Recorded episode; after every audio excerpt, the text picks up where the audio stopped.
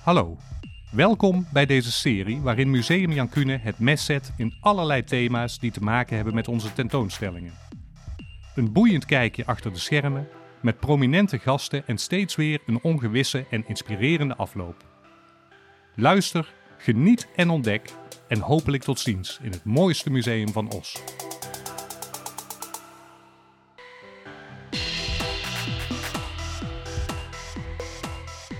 Welkom bij de podcast van Museum Jan Cunen, waarin we in gesprek gaan over thema's uit onze tentoonstellingen. En vandaag zetten we het mes in de ijzertijd. De gast is Richard Jansen, assistent-professor van de faculteit Archeologie aan de Universiteit Leiden en voormalig stadsarcheoloog van Os. Richard is gastcurator voor de tentoonstelling De Vorst van Oss en Tijdgenoten, elite in de ijzertijd, die nu te zien is in Museum Jan Cunen. Welkom Richard. Dankjewel, leuk om hier te zijn. Ik zal jou gelijk even introduceren voor de luisteraar, Merel van den Nieuwenhof, curator van Museum Jan Cunen. Ja, dankjewel. En er zit nog iemand bij ons aan tafel. Hoi. En we hebben afgesproken dat hij mag ingrijpen, dus ik zal hem ook introduceren. Dat is Wouter Bos, onze geluidstechnicus. Ja, dankjewel. Ik zou zeggen, we gaan meteen beginnen. De ijzertijd, Richard. Over welke periode hebben we het dan? Als we kijken naar de jaartallen, dan is het een periode die zo'n 800 jaar voor Christus begint. Dus voor het begin van onze jaartelling. En eindigt ongeveer net voor het begin van de jaartelling met de komst van de Romeinen. Het is dus de laatste periode in wat wij noemen de prehistorie. Prehistorie, ja. Jij zei het eigenlijk al. Voordat onze jaartelling of geschiedschrijving eigenlijk begint. Het voelt in ieder geval heel ver weg. Het is ver weg. Het is zo'n 2800 jaar geleden.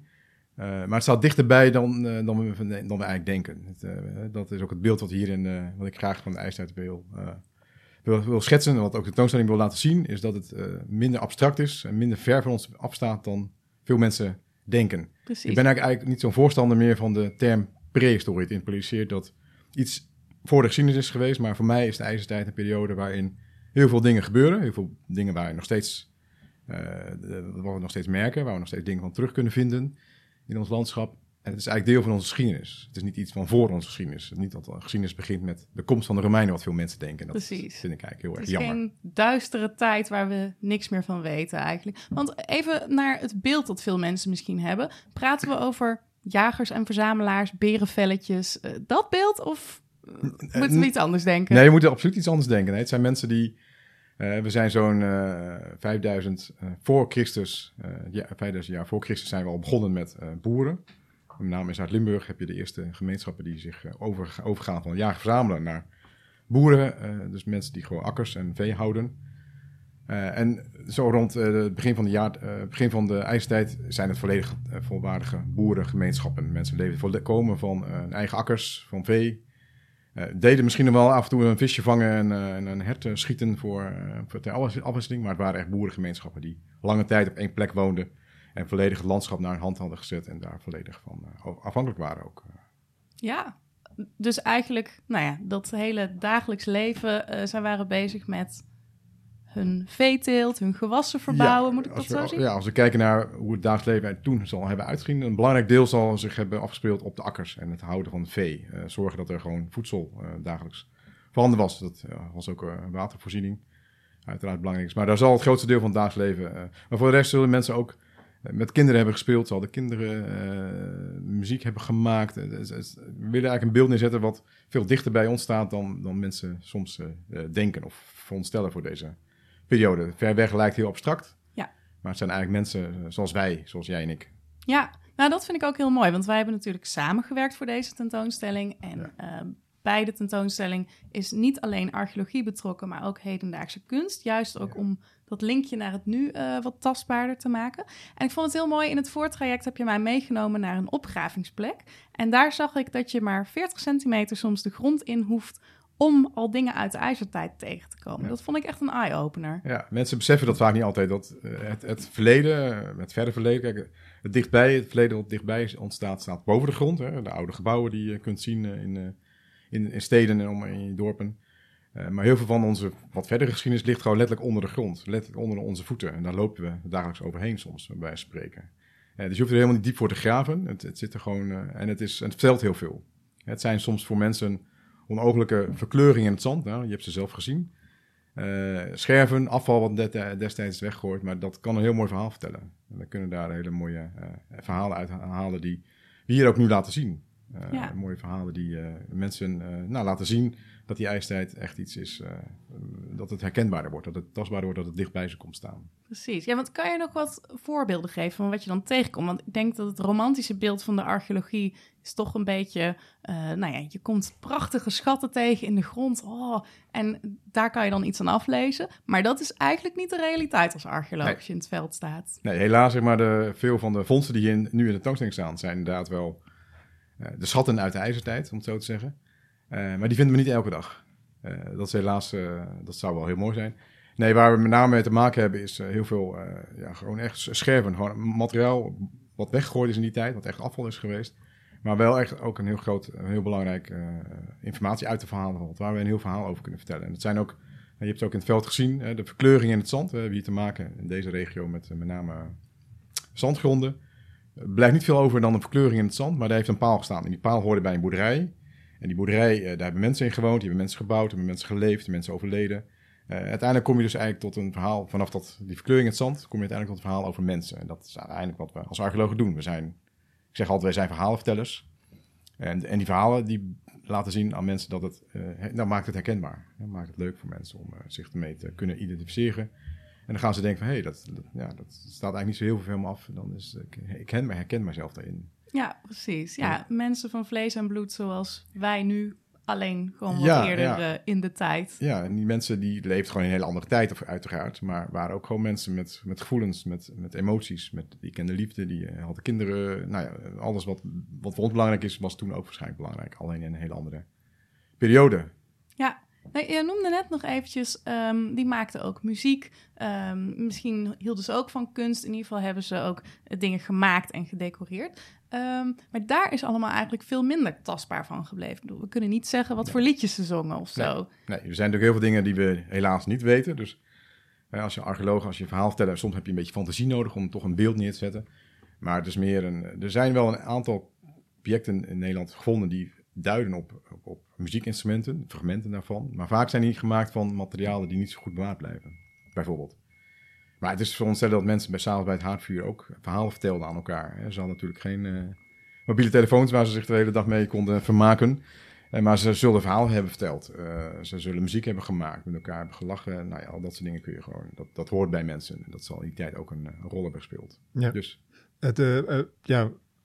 De definitie prehistorie komt ook vandaan van het is de historie voor de geschreven geschiedenis. Kan je een voorbeeld geven van hoe je met de archeologie dan die conclusie kan maken van hoe het leven was? Kan je een voorbeeld geven van we hebben dit ontdekt en daardoor weten we dat er dit is gebeurd in het verleden?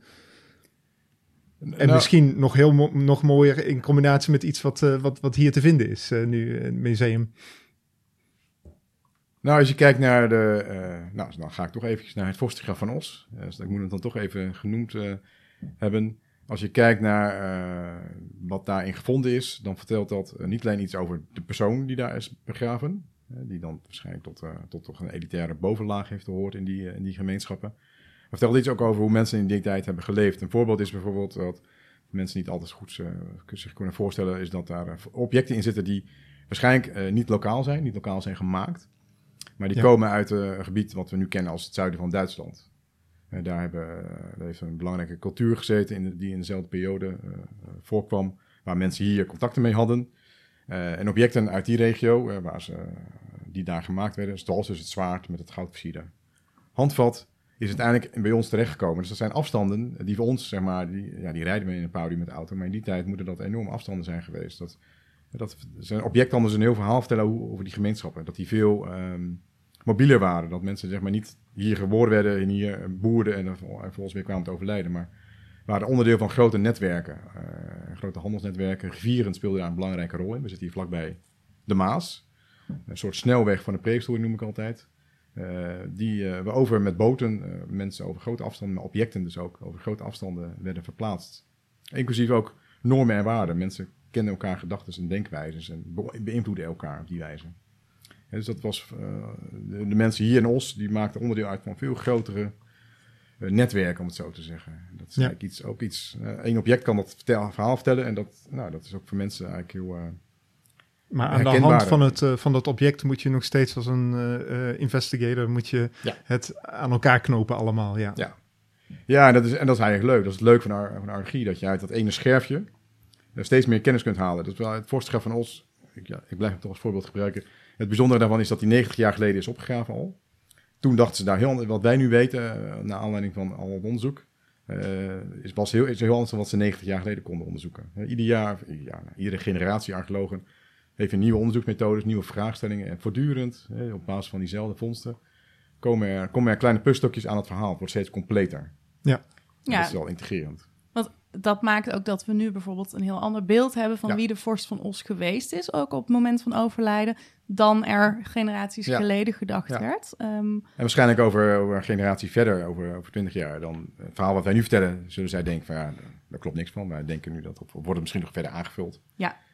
En dat is wel heel, dat vind ik heel mooi aan archeologie. En die ontwikkelingen gaan ook heel snel. Als je tegenwoordig ziet wat ze aan onderzoeken kunnen doen. Bijvoorbeeld nu is crematieresten. Mensen in die tijd werden veelal verbrand. Die crematieresten werden bijgezet in een urn. 40 jaar geleden konden ze daar niks mee. 30 jaar geleden konden ze daar seks van bepalen. Man, vrouw of leeftijd. Tegenwoordig kunnen ze zelf zien of daar ziektes zijn. En ze kunnen naar isotopen kijken of de persoon geboren is, waar hij zijn jeugd heeft doorgebracht en waar hij is overleden. En of die in die tussentijd gereisd heeft. Dus over mobiliteit kunnen we veel meer zeggen. Dat ontwikkelt zich voortdurend. Dat is heel, vooral als archeoloog is dat heel fascinerend om dat voortdurend mee te maken, voortdurend weer een nieuw verhaal te kunnen vertellen. Gaaf. Ja. Ik denk dat we straks nog even uitgebreider terug moeten komen op wie de vorst van Os was. Maar ik wil eigenlijk nog even één stapje terug. Want we hebben het net gehad over het leven in de ijzertijd en dat zich vooral rondom de boerderij centreerde. Maar onze tentoonstelling gaat natuurlijk ook heel erg over begraving en de grafheuvels die jullie als archeologen gevonden hebben. Dus kunnen we ook iets zeggen over het begravingsritueel in de vroege ijzertijd? Zeker. Ik heb daar net al een kleine inkijkje in gegeven. Mensen in die tijd werden veelal gecremeerd. Gebruik wat voor ons natuurlijk ook heel gewoon is, maar dat gebeurde in die tijd wel op een andere wijze. Dat gebeurde gewoon op brandstapels in de open lucht. Crematieresten die bewaard blijven zijn voor ons nog heel goed herkenbaar. Het werd niet vergruisd zoals het tegenwoordig gebeurde. En mensen de crematieresten werden uit de brandstapel verzameld. Misschien zelfs gewassen en bijgezet in een urn, aardewerken urn. Veelal onder een grafheuvel. Dus het graf werd bovengronds gemarkeerd door het opwerpen van een heuveltje, moet ik zeggen. In het algemeen zijn dat vrij kleine heuveltjes, 5-6 meter in diameter. Dan heb je er zijn er honderden, misschien wel duizenden, alleen al in Brabant bekend uit die tijd. En er zijn er een aantal heuvels die daarin uitspringen. Maar het algemeen, crematie is eigenlijk de norm. Vrijwel iedereen werd gecremeerd. Vrijwel iedereen werd ook begraven. Zeg maar, mannen, vrouwen, kinderen kwamen allemaal op het gemeenschappelijke grafveld terecht. Ja. Waarschijnlijk lagen daar wat kleinere dorpjes, meerdere dorpjes omheen, die allemaal van hetzelfde grafveld gebruik maakten. Maar mensen werden gecremeerd. En dat is voor ons archeologen heel fijn, want als mensen zouden zijn begraven in de zandgronden, wat ik eerder voor mij aangaf, botanisch materiaal, zoals ook mensen, en we zijn van organisch materiaal, blijft niet bewaard. En die kwaadsresten die blijven perfect bewaard. Oké. Waar zit hem dat dan in? Ja, dat is een chemisch proces waar dat mee te maken heeft. Onverbrand bot vergaat, daar zit veel, verdwijnt het kalk uit. En bij verbranding vindt een bepaald proces plaats, waardoor het wel bewaard blijft. Okay. Gaat het misschien te ver om dat helemaal uit te leggen? Ik weet het eigenlijk niet, eerlijk gezegd, niet exact. Maar ik weet in ieder geval dat het bewaard blijft. En dat is voor ons archeologen wel heel fijn. Want die mensen die daar begraven liggen, die vertellen ons heel veel. Daar heb je het echt over mensen. Je komt dicht bij de mensen. Als zodanig moet je er ook mee omgaan. Zo gaan we er ook mee omdenken in de tentoonstelling. Maar die mensen vertellen nog heel veel. Over hoe zij vroeger hebben geleefd. Precies. Nou, dat vond ik ook heel interessant. Wij waren in het voortraject richting de tentoonstelling in gesprek ook over rituelen en hoe wij nu bijvoorbeeld met crematie of begraving omgaan en hoe dat toen ging. En toen vertelde jij, maar je moet je voorstellen dat er dus een brandstapel werd opgebouwd en dat het wel 6 tot 8 uur duurde voordat dat lichaam verbrand was en dat die nabestaanden daar waarschijnlijk omheen bleven. Misschien wel om te zingen of om het leven te overdenken, maar ook gewoon praktisch om dat vuur aan te houden. Dat vond ik ook echt heel bijzonder om het te realiseren. Ik dacht, dat is toch ook wel weer heel anders dan hoe wij het nu doen. Ja. Ja, absoluut. En wat ik verder nog een heel bijzondere stap in het proces vind, is dat het heeft inderdaad waarschijnlijk dagen geduurd. Maar dat op een gegeven moment de brandstapel moet afkoelen.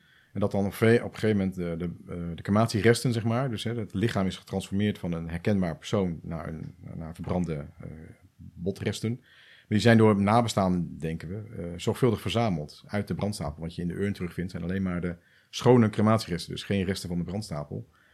Dus dat moet een heel zorgvuldig en best wel bijzonder proces zijn geweest. Dat je de botresten van je naam, van je verwant, van je nabestaanden, van je vader, van je moeder bijeen verzamelt om die dan vervolgens te gaan bijzetten. Ja.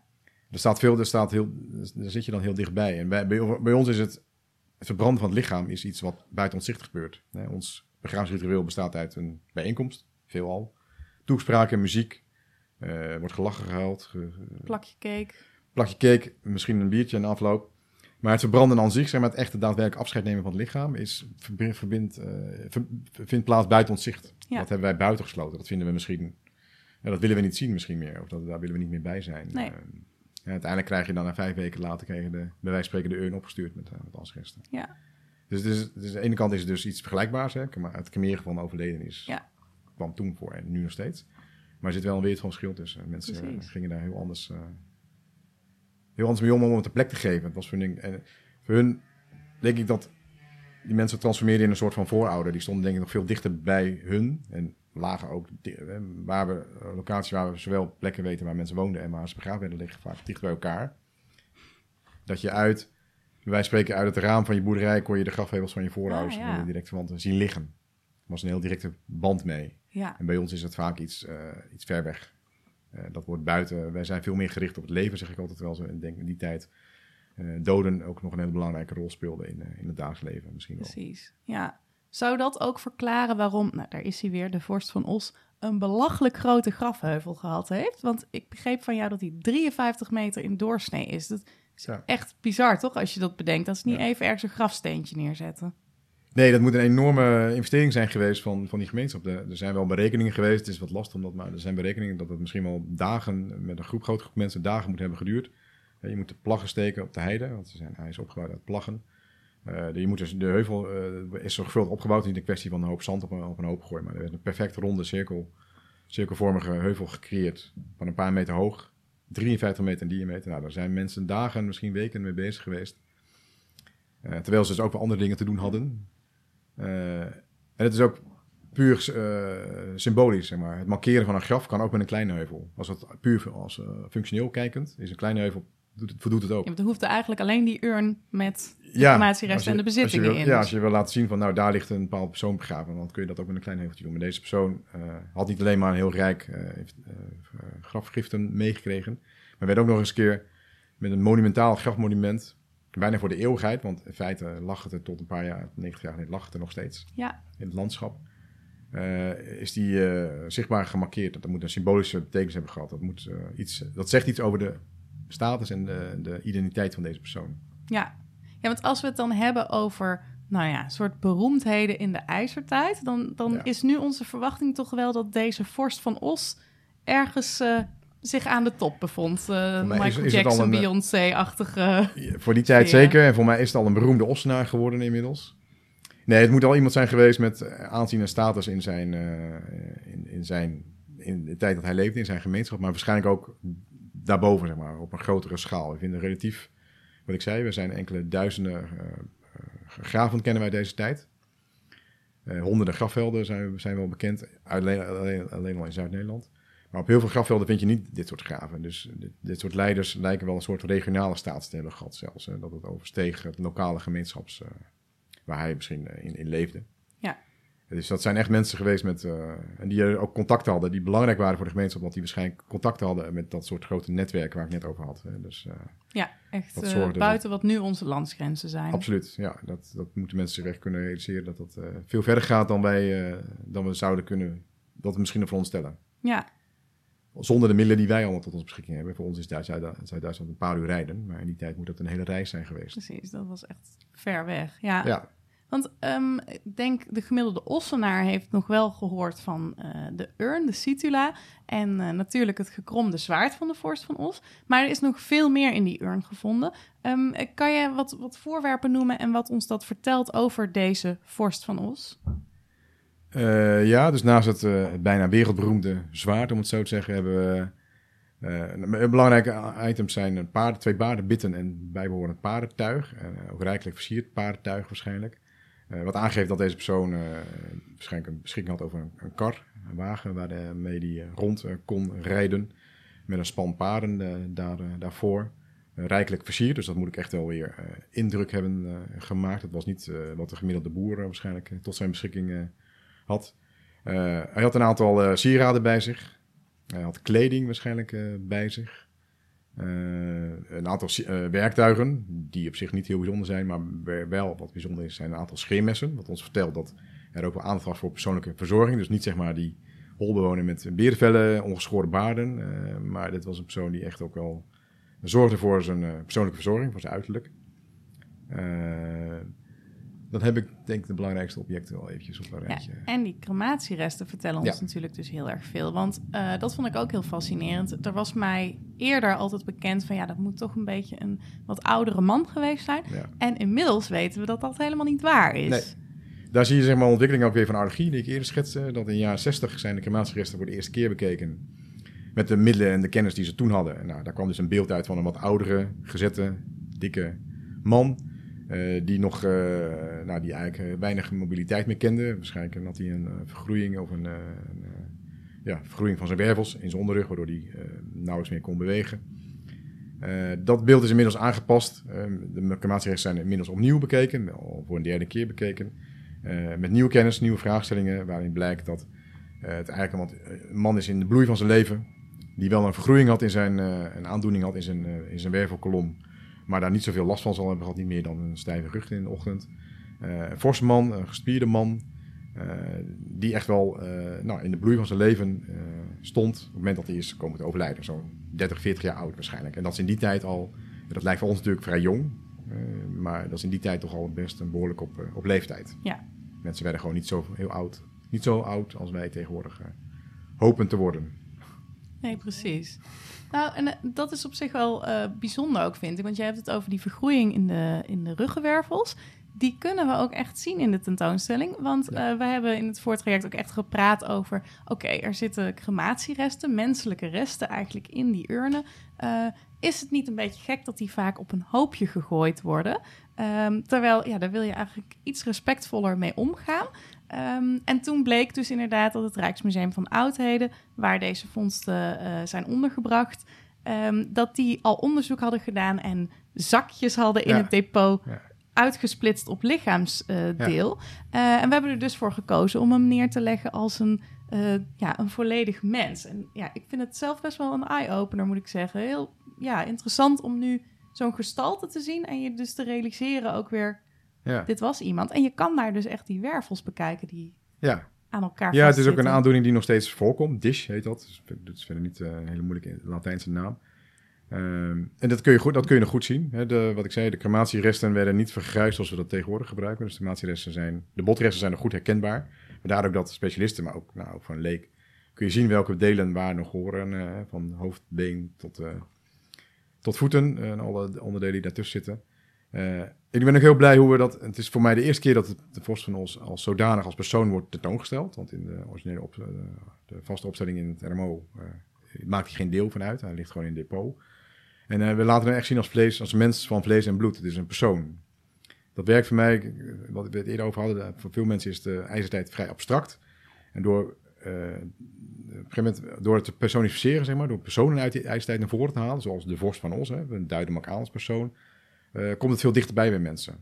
Voor mijn gevoel, zoals u nu is tentoongesteld, wat ik heel mooi vind, zoals we dat hebben gedaan, is ook dat het als persoon daar ligt. En je kunt bij wijze van spreken bij de persoon op bezoek. En je kunt bij wijze van spreken zelf afscheid nemen als je dat zou willen. Ja. Voor mijn gevoel ligt hij op die manier ook tentoongesteld. Nou, ik heb ook gemerkt nu dat de mensen dus beginnen te fluisteren als ze de vorst naderen. Ja. Nou, dat vind ik echt gaaf. Dat gewoon teweeg wordt gebracht. Dat je echt bijna het gevoel hebt dat je die kist gaat bezoeken of zo. En dat we misschien wel verkend hebben, zoiets. Ja, maar mensen kijken nu naar de objecten. En die kunnen ze in alle... we laten nu alle objecten zien, wat ook al heel bijzonder is. En dan kun je zeggen dat het objecten zijn die meegegeven zijn aan een belangrijk persoon. Maar als nu, omdat de persoon er zelf bij ligt, als mensen omdraaien, zien ze de persoon ook liggen. Ja. En voor mij, mijn gevoel maakt dat heel veel... Nou, vind ik mooi om te horen dat het, mensen dan gaan fluisteren, dat het indruk maakt. Ja. Overigens zijn daar ook uitgebreide gesprekken over hem heen gevoerd. Dat heb ik ook gehoord. Maar goed, dat kan ook op zo'n gelegenheid natuurlijk. Ja. Ja. Met zo'n vorst van Os, die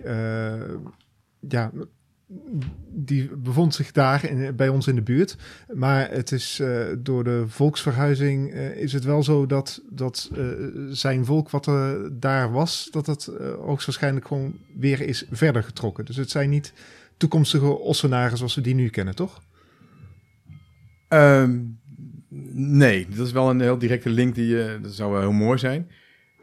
Nee, die mensen die daar toen hebben gewoond, die woonden wel generaties lang op dezelfde plekken, wat ik al zei. Het waren echt boerengemeenschappen die echt verbonden waren met het land, met de plek waar ze woonden. Vandaar dat ze daar hun doden en hun verder voorouders begraven. Daar bleven ze bij in de buurt wonen. Dus ze hebben daar echt langere tijd wel gezeten. Maar als we in de loop van de... Dan loop ik een beetje weg van de ijstijd. Maar als je dan in de Romeinstijd gaat kijken, en dan zie je dat de bevolking langzaam toeneemt, dat het gebied, dat er meer mensen komen te wonen, maar dat men onderdeel gaat uitmaken van het grote Romeinse Rijk. Dit gebied maakt daar deel van uit. In de eerste eeuwen na Christus. Maar met het ineenstorten van het Romeinse Rijk zie je ook dat dit gebied voor een groot deel ontvolkt raakt weer. Dus die mensen die... En dan in de vroege middeleeuwen komen er weer nieuwe groepen mensen. Dus daar zitten wel dusdanige bevolkingsmigratie en verplaatsing in, dat de link leggen tussen dat Ossenaren... Het zou wel eens leuk zijn om een DNA-onderzoek te doen, maar dat is wel jammer aan crematieresten dat de DNA nog... Dat vergaat en verbrandt deels mee. Dus dat is nog heel lastig, dat je een link kunt leggen met... Dat je iets terug van het DNA van de Vorst van Oss zou terugvinden in de huidige Ossenaren. Dat je gewoon weet dat er hier nog afstammelingen zijn. Maar ik denk dat die kans is heel erg klein. Schat ik heel klein. Door allerlei gebeurtenissen die daarna nog zijn gebeurd in onze geschiedenis. Met name in de Romeinse tijd en in de vroege middeleeuwen is er toch wel veel volk. Er zijn veel verplaatst. En, dus ik denk niet dat... Maar ik hoop wel dat mensen zich verbonden voelen met de Vorst van Oss. Hij is wel van deze plek, hij is wel van deze streek. Zeker. Ja. Dus als je hier uit het raam kijkt, dan hebben wij op de rotonde ook een uitvergrote versie van de urn en het zwaard. Ja. Dus alleen dat al zegt iets, denk ik, dat hij gewoon onderdeel van ons stadslandschap geworden is. Ja, dat object heeft voor mij gevoel heel goed gewerkt. We hebben natuurlijk het monument zelf, hè, de plek van waar het vorstengraf is gevonden, is de heuvel in feite weer teruggebracht in een moderne variant. Maar het ligt op een wat afgelegen plek, om het zo te zeggen. En het zwaard is op deze rotonde centraal midden in de stad zelf. Als landmark, om het zo te zeggen, is wel een plek geworden die iedereen kent. En iedereen kent het zwaard. En hopelijk verbindt dat ook aan die Vorst van Oss en aan iemand die hier ooit lang geleden heeft gewoond. Dus dat is wel een mooi geslaagd project om te laten zien dat dit onderdeel is van de lokale geschiedenis. Van mensen die hier nu wonen, dat mensen zich daarmee verbonden voelen. Dat zou ik heel graag zien. En ik denk dat we er langzamerhand wel in geslaagd zijn. En deze tentoonstelling gaat er hopelijk weer even... weer aan bijdragen. Dus ik hoop ook dat heel Os en omstreken, maar eigenlijk heel Nederland deze tentoonstelling gaat komen zien. Wat kunnen we nog meer zien dan alleen de urn? Wat is er nog meer te zien? Ja, het bijzondere is dat we niet alleen focussen op de vorst van Os aan zich, de persoon zelf. Die staat ook niet op zichzelf. Er zijn meer van dit soort graven in Nederland bekend. Die zijn hier nu in een elftal van die graven zijn hier samen te zien. En dat is vrij uniek. Omdat normaal gesproken worden die meestal wel tentoongesteld, maar in 6 verschillende musea. En ze zijn nu voor het eerst samengekomen. Dus laat zien dat de Vorst van Oss niet op zichzelf stond. Zeg maar. Hij was onderdeel van zijn lokale eigen gemeenschap. Maar hij maakt waarschijnlijk onderdeel uit van een netwerk van elites. Ja, en ik denk dat een heel mooi onderwerp is voor onze volgende aflevering. Om het dus te hebben over... wat is een vorst, wat is elite in de ijzertijd en ook hoe het gewone volk begraven werd. Ik zou jou wel tot slot willen vragen, Richard, heb jij ook nog iets van een kijk- of luistertip voor als mensen nog meer willen weten over de ijzertijd of de vorst van Oss? Daarover val je me een beetje mee. Anders heb ik er nog wel eentje hoor. Doe jij eerst maar dan. Ja, ik vraag het jou, maar jij hebt net een boekje uitgebracht. Oh, ja. Of ik zeg bijna oneerbiedig een boekje, maar dat is toch een hele mooie publicatie geworden in de reeks Ossentia. En nou, misschien kun je even vertellen waar dat dan over gaat. Ja, de Ossentia-reeks, een historische reeks over de geschiedenis van Os en omstreken. Deel 11 inmiddels is nu uitgekomen. En die gaat over de vorst en de graven van Os. Want we hebben het nu steeds over het vorstengraf van Os. Dat is in 1933 al gevonden, dus dat heb ik niet zelf mogen opgraven. Maar we hebben in 2007 op een korte afstand een ander grafveld uit diezelfde periode kunnen opgraven met opnieuw een tweede vorstengraf van Os. Minder bekend bij mensen, maar er is een tweede vorstengraf van Os, is opgegraven. Heeft die ook een naam? Het vorstengraf van Zevenbergen. Ja, dat is een gebied, zo heet dat gebied daar. Dat is vernoemd naar daar. En die maken samen, die figureren beide samen in dat Ossentia-boek. Dus dat kunnen mensen bij de tentoonstelling komen kopen. Dus dat is inderdaad een... ik was het bijna vergeten al. Maar ja, dat is inderdaad een belangrijke informatiebron. En er is ook informatie over misschien kan ik verwijzen naar... dat is een wat wetenschappelijke literatuur... naar een recent proefschrift van mijn collega Sascha van der Vaart-Verschoof... van toen werkzaam bij de Universiteit Leiden ook... die gepromoveerd is op de elitegraven uit de vroege ijzertijd... waarvan dus een aantal hier ook nu te zien zijn. En dat boek is ook te krijgen. Ja, nou, 2... mooie tips voor wie meer leesvoer wil, denk ik. Laten we daarmee dit gesprek afsluiten. En ik spreek jou later om het over het volgende onderwerp te hebben. Okay. Bedankt voor het luisteren.